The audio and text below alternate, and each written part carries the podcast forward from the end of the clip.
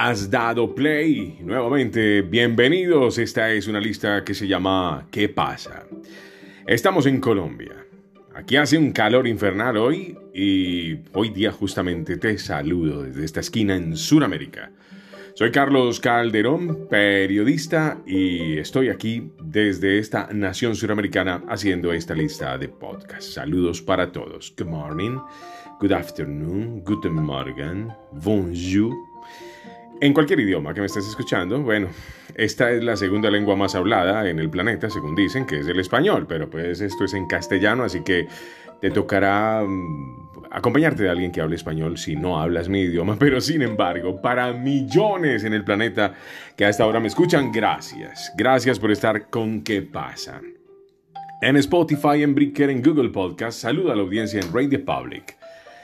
Bueno, hoy vamos a hablar de los anticonceptivos. Ay, ay, ay. ¿Qué tema? ¿Qué carachas? ¿En qué se metió Carlos? Bueno, los anticonceptivos son medios, maneras de prevenir el embarazo y en ocasiones pues también enfermedades de transmisión sexual, esas famosas ETS o ITS, sobre todo cuando se mantienen relaciones sexuales. Ah, ¡Qué rico! A todos nos gusta el sexo. ¿Quién no? Pero la anticoncepción o el control de la natalidad comprende eh, una serie, un conjunto de estrategias que puedan prevenir el embarazo. Hoy día se queja mucha gente porque hay mucho niño, pero muchos sin papá, sin norte, sin familia. Y la idea es que hay distintos métodos, hay tantos métodos que tratan de lograr prevenir el embarazo y que funcionan de distintas formas que es inverosímil pensar que tú no los conozcas. Sin embargo, pues tal vez lo más interesante de este amplísimo tema que voy a tratar es que no hay un único método que valga para todo el mundo. La elección tuya de anticonceptivos debe de basarse, escúchame bien, de basarse en varios factores como, primero, la salud. Eh, lo otro puede ser la frecuencia de tu actividad sexual, de pronto tú tienes una naturaleza así muy alta, o tu deseo de tener hijos en el futuro. Ya expuestos estos temas, estas alternativas, pues esto ayuda mucho a impedir lo que son la fecundación de los gametos o ¿cómo es que se llama esto? Óvulo y esperma. Esto es lo que conduce al embarazo. Esto también se conoce como el control de la natalidad. Estas herramientas que son de tipo médico, estas píldoras se denominan anticonceptivos. El objetivo principal, evitar el embarazo, ya lo dije, pero algunos pueden incluso servir de protección contra las enfermedades de transmisión sexual. Te explico, si un espermatozoide penetra un óvulo, pues puede producirse un embarazo y los métodos anticonceptivos intentan evitar esto, ¿no? Algunos tratan de impedir que el óvulo pues sea liberado por los ovarios y se evita que pueda ser fecundado. Hay otro que eh, método eh, no, es que impida la liberación del óvulo, sino su formación en primer lugar. Entonces existe la estrategia de los famosos ah, métodos que son de barrera los preservativos tanto masculinos, el condón, femenino también. El objetivo pues impedir que el espermatozoide pues llegue a penetrar el cuerpo de la pareja sexual, queda allí. Aunque estos preservativos no son los métodos más efectivos, son quizás los más importantes. ¿Por qué? Porque además de prevenir el embarazo, también son capaces de prevenirnos las enfermedades sexuales, transmisión sexual.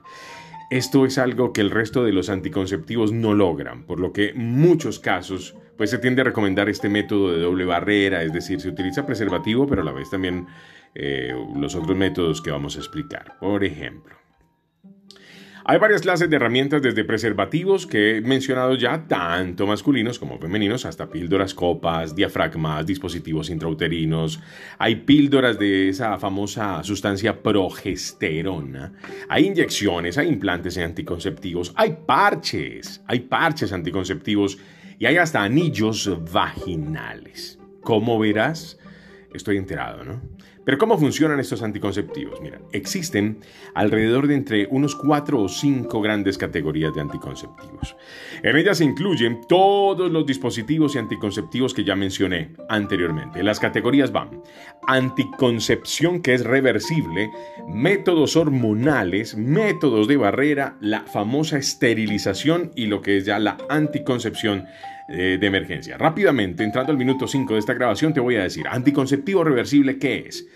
Eh, es de acción prolongada, eh, se encuentra como dispositivo intrauterino y en implante. Son dos tipos de anticonceptivos, repito, de acción prolongada. Los intrauterinos, un pequeño dispositivo, una T, una forma de T que se coloca en el útero para evitar el embarazo. Entonces, esto lo introduce un profesional médico, se puede mantener durante muchos años y puede seguir funcionando correctamente. El implante, varillitas que se pueden introducir en el cuerpo, ¿no? Una varillita tiene un tamaño más o menos como de un fósforo es flexible, es de plástico. Y según, según lo que yo pude, eh, obviamente, constatar antes de hacer esta grabación, es que la tasa de fracaso de este método es inferior al 1%. ¿eh? Así que el médico coloca la varillita esta bajo la piel, en la parte superior del brazo, aquí le dicen pila, creo, y la varilla libera los famosos progestágenos, eh, puede estar ahí 5 años. Están los otros métodos hormonales que son formas de anticoncepción, son de corta duración. Estos anticonceptivos utilizan hormonas para evitar la concepción, regulan, eso sí, detienen la ovulación y no todos los dispositivos utilizan las mismas hormonas. ¿Ok? Eh, está también el control de la natalidad inyectable. Esta es eh, una inyección que se aplica una vez cada tres meses en el brazo o en las nalgas y lleva una sustancia eh, que controla la natalidad, especialmente en adolescentes. Luego está la píldora de progestina, que es una forma sintética de la hormona progesterona que el cuerpo la produce de manera natural. Eh, bueno, en este punto ya hablé de píldoras, ya hablé de parches, eh, hay anillos vaginales, dije hace un rato, pero pues sobre todo en cuanto a los ácticos activos que son hormonales combinados. Se trata pues de esa combinación de estrógenos y progestágenos. Eh, hay que mencionar varios tipos de estos y varias combinaciones. Y hay unos eh, anticonceptivos, escúcheme bien, que son orales combinados. Por ejemplo, los monofásicos que tienen estrógeno y progestina, ¿ya? Los bifásicos que tienen hormonas en estas píldoras y cambian una vez durante el ciclo menstrual. Y los otros que son los trifásicos y los cuadrifásicos, uno tiene una hormona que cambia cada siete días y el otro pues cambia cuatro veces en cada ciclo. Así todo esto, con todo y esto hay métodos de barrera, como lo dije, para impedir usar, eh, para impedir eh, que los espermatozoides entren en el útero y que son pues de usar y de tirar, ¿no? No dispositivos implantes. Bueno, eh, si me estás escuchando en España, estoy hablando de votar, ¿no? Tirar en España, pues es otra cosa, pero aquí es usar y votar, pues usar y tirar, ¿listo? Eh, pero entre todo esto, lo que quiero decir es que está recomendado que el preservativo puede sí evitar la enfermedad de transmisión sexual. Están las esponjas preconceptivas y también los espermicidas y otras tantas cosas que tú puedes hacer y, puedes eh, tomar la alternativa para prevenir el embarazo. Finalmente, ¿cuál es el método más efectivo? Por orden de efectividad está la esterilización quirúrgica. ¿Listo? Los anticonceptivos orales combinados. El DIU, los métodos de barrera, la esponja, los métodos naturales, eh, y también el coito interrumpido, echar marcha atrás, entre otras cosas. Tal vez te sorprenda saber que con algunos métodos se llega a registrar entre 18 y 20 embarazos entre cada 100 mujeres en un año. Hay personas que calculan también incluso sus días fértiles en función de su ciclo menstrual, se abstienen de tener relaciones durante esos días y pues es un método eh, que no es tan fiable, pero algunos lo hacen. Esto no es para todo el mundo. Hay que tener en cuenta que el VIH está por allí.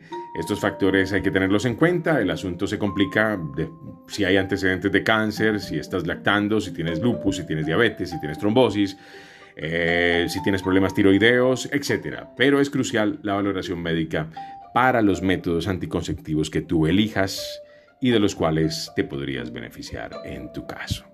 Quería hablar de los métodos anticonceptivos. ¿Cuáles son los más efectivos? Si no los conocías, ya los vas a conocer. Escucha mi lista de podcasts y sigue más adelante. Volveré con otro tema para ti, exclusivamente para ti. Chao, gracias.